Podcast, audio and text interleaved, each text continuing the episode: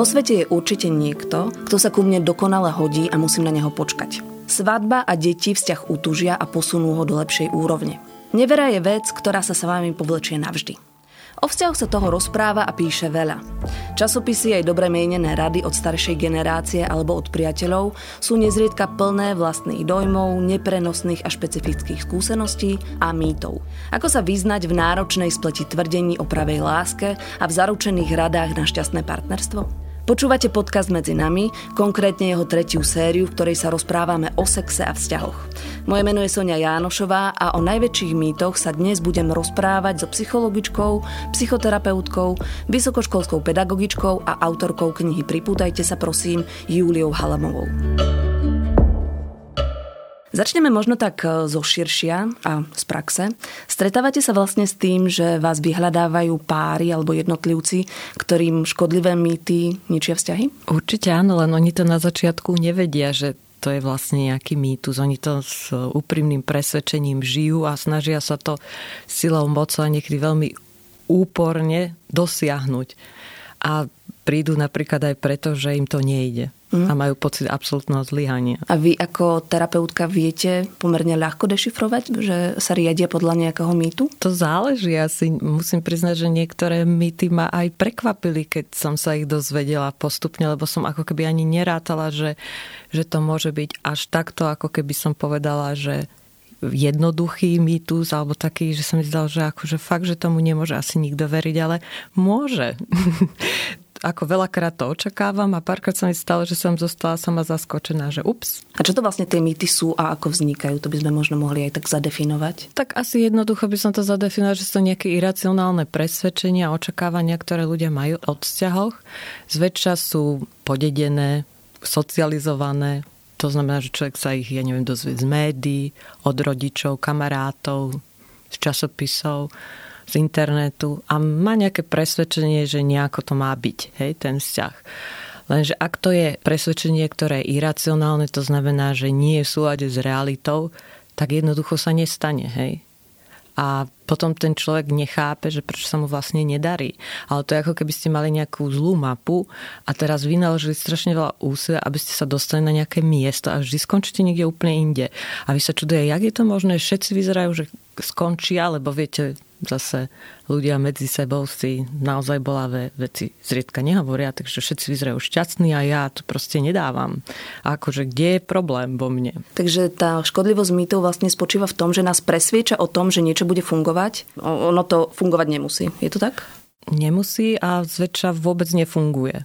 Hej? Čiže potom ľudia skončia niekde úplne niekde chcú a, a ako sú zbytočne sklamaní. Mm-hmm.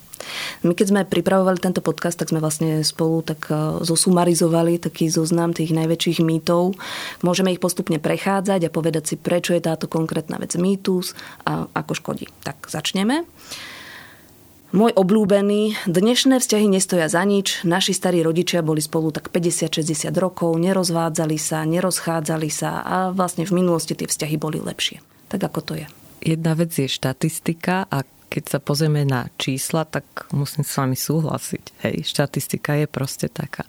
Ale tá štatistika absolútne nehovorí nič o spokojnosti tých ľudí v spolu, ktorí žijú. Tá štatistika to sú čísla rozvodové, ale nie sú to čísla spokojnosti tých ľudí. Podľa najnovších výskumov sa ukazuje, že ľudia majú aktuálne od partnerského vzťahu úplne iné očakávania ako v minulosti. Hej? Čiže v minulosti to bolo skorej, že ľudia chceli zabezpečiť vôbec holé prežitie, hej? čiže potrebovali, ja neviem, spájať role dokopy, aby mali dostatok pôdy na to, aby vedeli cez rok prežiť. Hej? Alebo aj preto, aby zabezpečili reprodukciu, to znamená, že mali potomkov, ktorí budú na tom poli robiť napríklad, alebo ktorí podedia nejaký titul, podľa toho, komu sa ako pritrafilo. Ale rozhodne neboli také očakávania od manželstva alebo od partnerských vzťahov, ako sú dneska. Dneska ľudia očakávajú, že, že budú spokojní, šťastní, naplnení s partnerom, že budú mať dobrý sex, budú mať kvalitný voľnočasovú aktivity, že budú mať e, proste nejakého spoločníka, s kým sa vedia porozprávať spoločníčku, že budú mať dokonca niekoho, s kým budú spolu rásť osobnostne s kým budú možno športovať a spustu iných vecí, hej, ktoré v minulosti, ako keby ste niekomu povedali, tak by sa na vás pozrel a ako pri najlepšom by si poklepal po čelo, že čo sa vám ako stalo. Čiže tie očakávania sú značne iné a je pravda, že dneska ľudia, keď majú takéto vyššie očakávania, tak podľa výskumu ich aj častejšie dosahujú, pretože ak čakáte málo, málo dostanete, hej. A ak čakáte viacej, je väčšia pravdepodobnosť, že keď to nájdete, čo, čo očakávate, že to rozoznáte a že to potom budete vedieť, ako keby to očakávanie naplniť v svojom živote. Čiže podľa výskumov dnešné páry, ktoré sú naozaj šťastné, sú oveľa šťastnejšie než ktorékoľvek iné páry v histórii čes výnimka. Ďalším mýtom, na ktorý ste ma veľmi dôrazne upozornili práve vy, je, že vzťahy majú byť ľahké. Že nám majú tak nejak rozkvitať pod rukami a že ak si nejaký vzťah vyžaduje veľa úsilia, veľa práce a takej nejakej možno aj driny, povedzme, tak za to nestojí.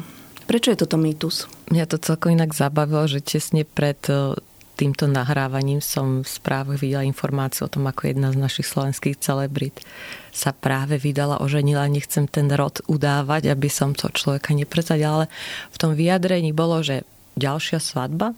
No, to nevylučujem. Veď e, teraz je to s touto ženou príjemné, ktorú som si čerstvo vzal a vzala a jednoducho, čo bude neskôr, uvidíme. Takže vlastne ľudia ako keby očakávajú, že to bude iba príjemné, lenže ja neviem, akú ľudskú činnosť kto má takú, že by bola iba príjemná.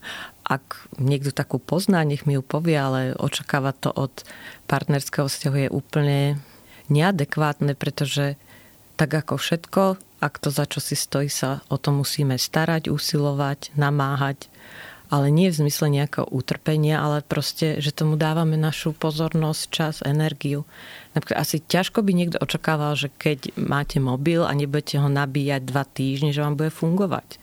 Ako jednoducho to sa nestane. A vy sa môžete zlostiť, vy môžete rozprávať, že ten mobil je debilný a že proste výrobca je zlý, hoci kto môže byť za to vinný, ale on proste jednoducho nebude fungovať, alebo má nejaké zákonitosti.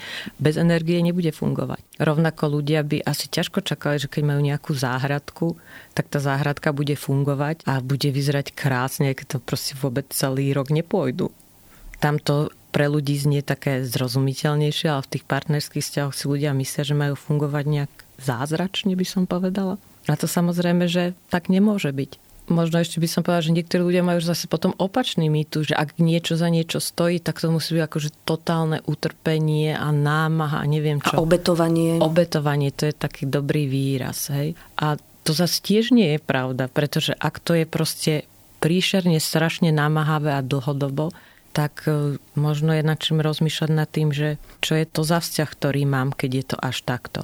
Ale samozrejme v zdravom vzťahu máte veľa pozitívnych a aj relatívne dosť negatívnych vecí, ale je v tom nejaká rovnováha a vy na konci dní máte pocit, že sa vám to oplatilo. A to je asi to, čo je také dôležité, že to, čo do toho vložíte, sa vám oplatí, vráti, že vám to prinesie radosť, mysluplnosť, máte príjemné chvíle blízkosti, uznania od svojho partnera, bezpečia emočného. Mnohé uh, ženské alebo dievčenské romány, ale aj ženské a dievčenské časopisy často omielajú mýtus, že prvá láska je tá najkrajšia. Je to tak? Určite nie. Prečo? Pozrite sa, asi veľa ľudí prežíva excitáciu, um, hormonálnu excitáciu súvisúci so zalúbením a keď je to prvýkrát, je to úplne nové a je to tým zaujímavejšie, povedzme. Ale ľudia, keď sa prvýkrát zamilujú, tak zvyčajne sú, povedzme si na rovinu, nezrelí. Aj na vzťah, na partnerský vzťah, na dlhodobé spoužitie. Takže zväčša sa ľudia zamilujú do úplne nevhodných ľudí, s ktorými by zaručene nevydržali.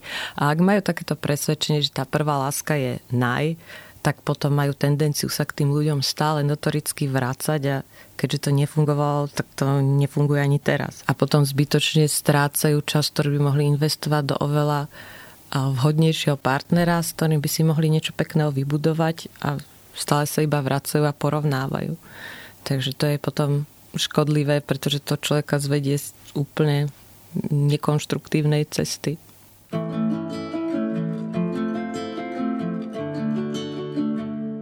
Už sme to tu naznačili vlastne v tej predchádzajúcej otázke, ale e, častým mýtom je aj, že vo vzťahu ľudia necítia pochybnosti že tam neexistujú tajomstvá, žiarlivosť, že tam skrátka v dobrom vzťahu, že by nemal byť priestor pre, pre nejaké mm, negatívne pocity. Bola som prednedávom na svadbe známym a toto tam znelo ako, ako preslov tak e, musím priznať, že som sa chytala tak za hlavu ako párový terapeut, že ak toto ľudia očakávajú a s týmto sa ženia vydávajú, tak potom asi to nebudú vedieť naplniť. Podľa výskumov sa ukazuje, že keď ľudia na takých 70% sú si istí, 30% majú pochybnosti, že to je proste také štandardné, hej a že to je dosť dobré na to, aby mali stále dobrý partnerský vzťah. Ale viete, čo je to 70% pochybností alebo 30% pochybnosť. Čiže to je len nejaký ako úplný odhad, ktorý má ľuďom pomôcť trochu uľaviť z toho stresu, že by mali si byť na istom jednoducho. A myslím, že čím je človek inteligentnejší, čím má väčší prehľad, tak viac rozumie tomu, čo všetko môže nefungovať, alebo ako to môže inak skončiť. Takže potom by vlastne tie pochybnosti boli funkciou nejakej inteligencie plus úzkostnosti a viete to teraz čo s tým, hej? No myslím, že teraz ste uľavili mnohým snúbencom a budúcim mladomanželom, ktorí nepochybujem, že sa môžu zmietať v nejakých pochybnostiach. Ako je to s tou žiarlivosťou? Ľudia prirodzene cítia žiarlivosť, keď majú prísť o niekoho, koho milujú a nechcú, alebo sa nechcú o neho deliť. A v tomto zmysle je to absolútne normálna a veľmi prirodzená emócia, ktorú ľudia cítia. Záleží od toho, čo s tou emóciou svojou urobíte. Že keď ju partnerovi alebo partnerke poviete, že počuť, tak som na teba dneska zažiarlila, alebo hm, tak, tak som si povedala, ako dobre vyzeráš, alebo čokoľvek. Viete, že to je potom v podstate druh komplimentu pre toho druhého človeka, že za, hovorím mu vlastne inými slovami, že záleží mi na tebe, mám ťa rada, nechcem od teba prísť. Ale ak e, niekomu urobím peklo zo života, že budem kontrolovať, čo kde robí a, a pozerať jeho SMS-ky, e-maily a nechám ho stopovať súkromným detektívom, tak to je absolútne za hranici nejakého zdravého párového fungovania. Čiže záleží od toho, čo s tým ja urobím s tou žiarlivosťou. Častým mýtom je aj, že ak vás má človek rád, tak by vám mal rozumieť aj bez slov.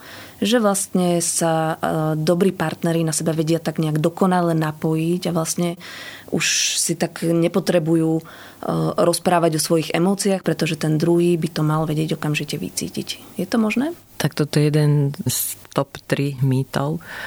Postihuje najmä ženskú populáciu. Neviem, prečo to tak je. Ženy očakávajú často to, že keď ich ten druhý má rád, mal by si to domyslieť čo chcú, potrebujú, ako sa cítia, čo by im práve v túto chvíľu pomohlo, čo by ich podporilo, aký typ presných slov alebo nejakého sekvencia nejakého správania by ich obveselila, sprúžila. Normálne to celkom isto tak nefunguje, lebo ľudia sú dospelí a nesú zodpovednosť za to, ako sa cítia, či sú spokojní, šťastní vo svojom živote, či žijú zmysluplný život. A to je predovšetkým vec každého jedného človeka. A jednoducho niektoré veci sa naozaj nedajú domyslieť. Ani keby vás niekto neviem ako mal rád, tak si to proste jednoducho nedomyslí a je vaša zodpovednosť to proste povedať. A povedať to, ešte by som povedala, že veľmi jednoznačne až lopatisticky. Lebo niektorí ľudia rozprávajú, že a ja som hento alebo hento povedal, ale viete, že to sa nedá z toho vyrozumieť. To znamená ešte mnoho iných významov. Ak chcete niečo svojej partnerke alebo partnerovi naozaj odkomunikovať a je to naozaj pre vás dôležité, tak potom by to malo byť povedané temer na úrovni materskej škôlky vtedy e, budete mať, zvýšite značne istotu, že to ten druhý naozaj porozumie. Nie preto, že by mal ťažkosti s inteligenciou, ale jednoducho, jednoducho sa to proste v tom partnerskom živote môže kde si stratiť. Stratené v preklade. Tak nejak. S tým asi súvisí aj, aj ďalší častý mýtus a také neporozumenie, že partnery by si mali vedieť uspokojiť všetky potreby. Že ideálny partner je aj dobrý priateľ, že je aj dobrý rodič, že je výborný milenec, že dostatočne uživí rodinu. Kam to vlastne vháňa vzťahy? No vytvára to veľmi veľký tlak na obi dvoch, aby boli vlastne všetkým pre seba navzájom. A kedysi, ako som hovorila historicky, tieto role boli porozdeľované v rámci komunity, dediny alebo nejakého mestečka sa očakalo, že každý ako keby prispieje svojho kúsko do toho, aby ľuďom bolo dobré alebo aspoň aby prežili. Ale dneska sa ako keby to všetko čaká od toho jedného človeka alebo od tej jednej ženy a ešte s tou pandemickou situáciou sa to ako keby a s lockdownom úplne prehlbilo. To znamená, že ak neviete nikam výjsť von, tak jednoducho naozaj to všetko ako keby ste čakali jeden od druhého. A to nie je realistické očakávanie. Už len to, že ľudia potrebujú byť aj sami, aby proste načerpali introverti o to viacej, ale vlastne každý človek potrebuje mať čas sám pre seba a ako keby zhlbiť sa dovnútra a zodpovedať si nejaké otázky smerovania aby dobre žil, aby si zreflektoval, ako žije. No a rozhodne je dôležité, aby partnery trávili nejaký čas aj každý zvlášť, nejakými koničkami, priateľmi a tak ďalej. Možno rodinou aj oddelenie. Čokoľvek, na čom sa dohodnú, je to pre nich OK. Ale ten čas je o to zaujímavejší, že keď sa potom zídu, môžu sa porozprávať, čo zažili a je to potom také pestrejšie. Aj to ste už naznačili, ale ďalší mýtus je, že v dobrom vzťahu chcú byť ľudia iba spolu. Je to vôbec možné aj mimo pandemickú situáciu? Že viete si predstaviť ani fungujúce... V pandemickej, ani mimo pandemickej mm-hmm. situácii to nie je možné. Čiže také tie vzťahy, kedy manželia pracujú v jednej firme a potom nasadnú do auta, vyberú deti a večer idú spolu domov, e, môžu byť asi záťažové. Môžu byť záťažové, ale je pravda, že ľudia sú veľmi rôzni. Takže môže byť, že to niekomu vyhovuje.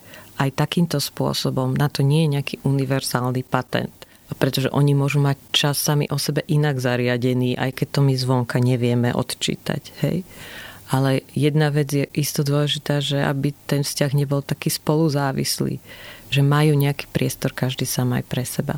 A neznamená to nedostatok lásky, pozornosti a to, že ten vzťah degraduje, keď jeden alebo druhý alebo obidvaja trávia aj čas o samote alebo s nejakými inými ľuďmi. Ďalší mýtus, ktorému tiež verím, že podliehajú najmä ženy, je, že dieťa utúži vzťah. Tak on má takú širšiu konotáciu aj, že manželstvo alebo dieťa utúži vzťah. Viete, že to, že sa zoberú, alebo to, že si to je tak trochu vulgárne, ale urobia dieťa, tak e, celkom určite nie, pretože podľa výskumov narodenie dieťaťa je extrémny prepad spokojnosti. Je to veľmi zmysluplná práca, prináša veľa radosti, ale je to proste naozaj pre väčšinu párov štatisticky veľký pokles spokojnosti, ktoré zase sa navýši, až keď tie deti odídu z domácnosti. Je to proste naozaj veľa roboty a je to projekt dlhodobý a náročný vychovať dobré deti. Jediné, čo sa zväčša stáva, je, že to dieťa nie, že utúži ten vzťah, ale ho aj značne zhorší. Pretože ak bol zlý už predtým, tak ten stres vyplývajúci z tej zmeny životnej medzi nimi ešte prehlbí to, čo medzi nimi nebolo v poriadku. A čo také manželstvo? O manželstve sa vlastne vraví, že e, ľudia v manželstve sú zdravší, majú viac peňazí, pochopiteľne, aj sú spokojnejší. Aj sú spokojnejší. Aj žijú dlhšie, áno. To je štatistika. A poďte sa záleží od toho, s akým úmyslom a koho si zoberiete. Ak si zoberiete, extrém poviem, nejakého promiskuitného alkoholika, tak asi ťažko bude váš život, ak to manželstvo proste lepší. Skorej si myslím, že bude zásadným spôsobom oveľa horší. Alebo ak si zoberiete nejakú ženu, ktorá vám urobí dlhy, tak asi ťažko budete dobre spolu spokojne a dlhodobo žiť. Takže záleží od toho, koho si zoberiete. Ale áno, keď sa to zoberie úplne paušálne, štatisticky, tak naozaj ľudia manželstve žijú dlhšie, sú spokojnejší, sú zdravší, majú viac peňazí, tak ako ste povedali.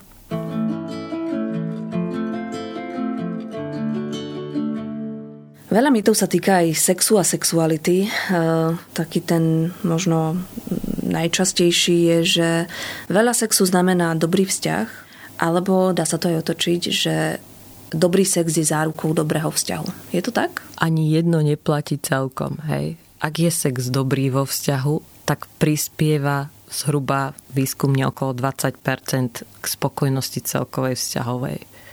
Čo sa nezdá až tak veľa. Hej? Je to dosť, ale nie nejak svetaborne veľa. Ale ak ten sex nefunguje, tak prispieva 70% k deštrukcii toho vzťahu.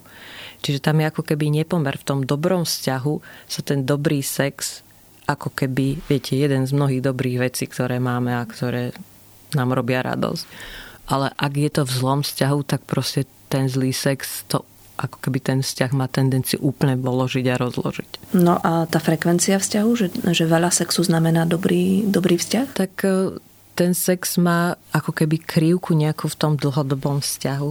Áno, na začiatku ľudia zvyknú byť e, nadšení a očarení z tej vzájomnej sexuality, ale to za takých 6 mesiacov až 2 roky odplynie to prvotné nadšenie a potom je na tom vzťahu, aby si našli taký nejaký svoj vlastný sexuálny štýl, ako im tá sexualita prináša radosť do života a ako si ju vedia vychutnať. Už to nie je také, viete, že sa na seba vrhnú, keď sa uvidia, ale jednoducho si musia nájsť nejak inak, aby ten sex bol stále súčasťou života a peknou súčasťou ich života. Čiže sex asi nemá vždy vyzerať ako z pornografie alebo z romantického filmu. Ani v bežných manželstvách, dlhodobých partnerských vzťahoch tak ani naozaj nevyzerá. Je to viac o hravosti, možno humore, o hľadaní toho, ako si urobiť radosť. To súvisí celkom isto s tým aj, že niektorí ľudia majú veľmi striktnú predstavu o tom, čo je sexualita, že to vlastne celkom sa u nich prekrýva s pojmom pohlavný styk. Hej? Ale sexualita zahrňa oveľa širšie veci, ktoré môžu ľudí potešiť, nielen vloženie penisu do vagíny. Hej?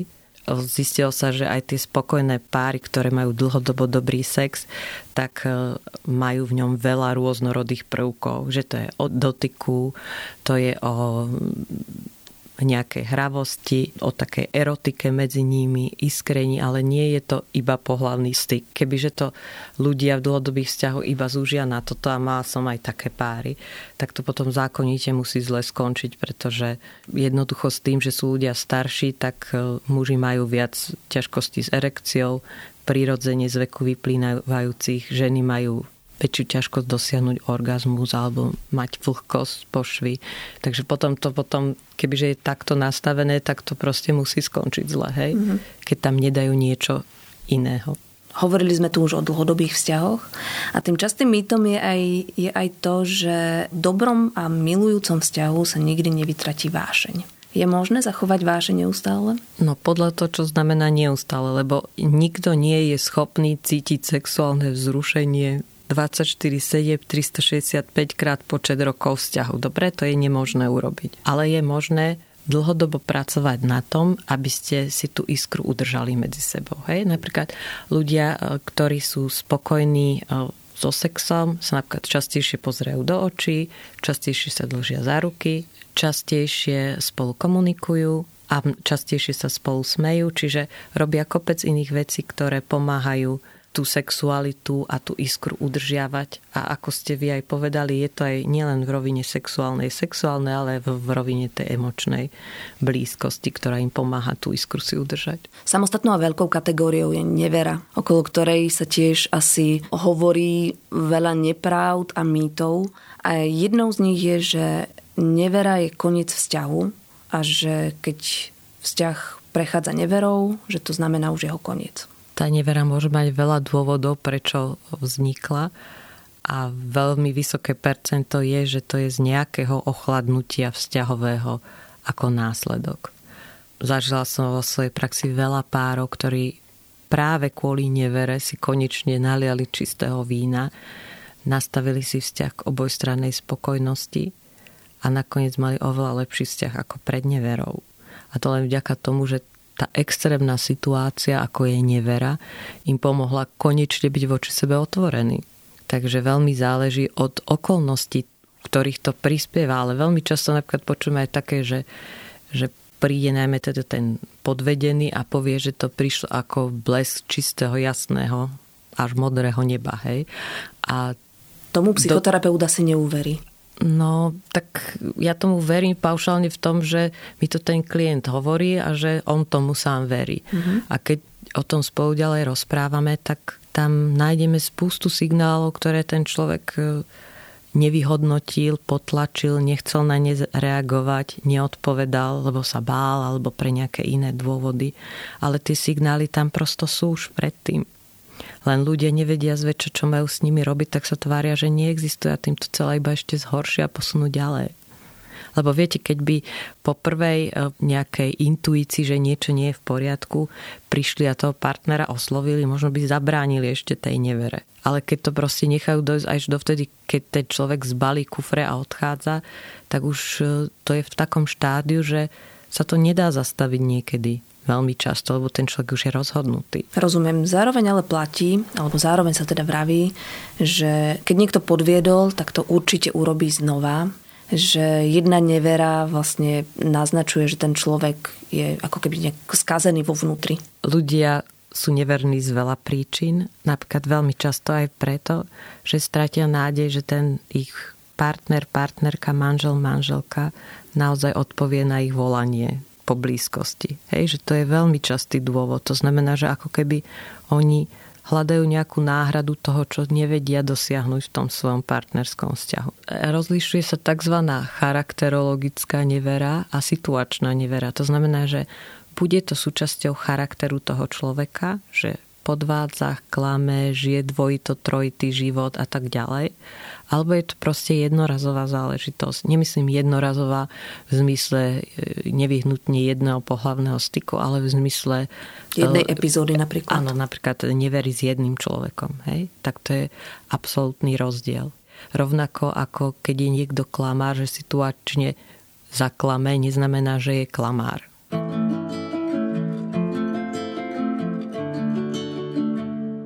Prebrali sme množstvo mýtov, naozaj z mnohých strán vzťahov od ich začiatku až po ich koniec.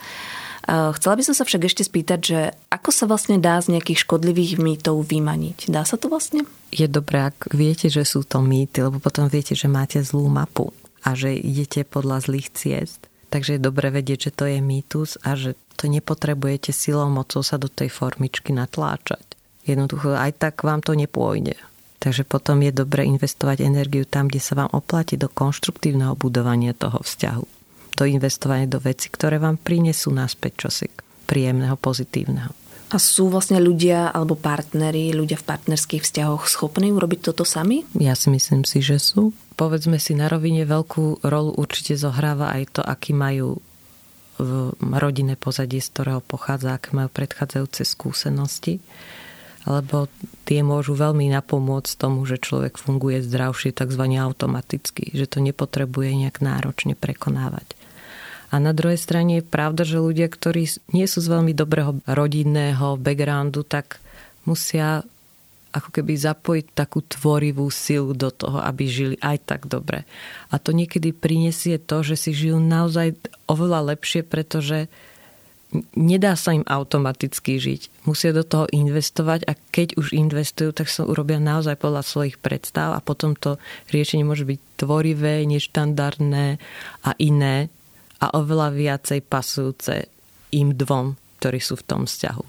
Takže to je taká výhoda aj nevýhoda toho, či máte zdravú rodinu, z ktorej pochádzate, alebo aj nie, ale dá sa využiť aj jedno, aj druhé. Moja úplne posledná otázka. Možno... Ja mám ešte jeden ano. taký mýtus, ktorý som povedzme, nepovedal, povedzme, určite. za dosť dôležitý, že ľudia majú predstavu, že to, ako milujem ja, tak milujú aj všetci ostatní. A to, čo ja považujem za prejavy lásky, to považuje aj ten druhý za prejavy lásky. To myslím, že môžeme rozviesť. Ako tomu máme rozumieť, že človek, ktorý je vo vzťahu, sa díva na tých ostatných iba svojou optikou? Áno, že ja svojou optikou posudzujem, či ma ten druhý má dosť rád alebo nie. A ja to neviem nikdy naozaj posúdiť, pretože ja som iný človek ako ten druhý. A to, čo ja považujem za prejav lásky, môže byť pre tú druhú stranu absolútna doternosť. A to, čo ten druhý považuje za prejav lásky, pre mňa môže byť prejav chladu a nezáujmu. A pokiaľ si toto nevieme vykomunikovať a nevieme sa naladiť tak, aby ten nie, že ja milujem tak, ako si ja myslím, že by som mala milovať, lebo tak by som chcela, aby mňa milovali, ale ja to druhého človeka milujem tak, aby on alebo ona cítili, že sú milovaní. A to je celkom niečo odlišného. A tam prichádza podľa mňa s dobrým úmyslom k neskutočne veľa konfliktom, nedorozumení alebo pocite takého nepriatia alebo odsudzenia až. Toto bol teda jeden z mýtov, ktoré by ste vy rozhodne škrtli pretože ľuďom naozaj veľmi škodia. Ktoré sú teda ešte tie ďalšie? Čo sú veci, ktorých si myslíte, že by sa ľudia vo vzťahoch naozaj mali zbaviť? No myslím si, že tieto dva sú naj, najhoršie a najviac škody robia. A ten druhý je, že vzťahy by mali iba tak fungovať, poľahky a bez energie. Nechcem povedať slovo námaha ani starosť, lebo tie majú v sebe takú negatívnu konotáciu, ale viete, bez energie, bez času, spoločne strávené, je asi ťažko očakávať, že to bude dlhodobo dobre fungovať. Hovorí moja dnešná hostka Julia Halamová.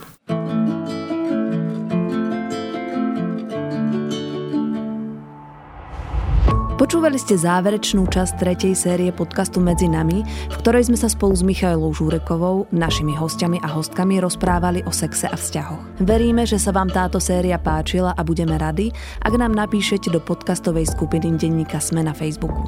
Moje meno je Sonia Jánošová a na tomto podcaste spolupracovala aj Kristina Janščová.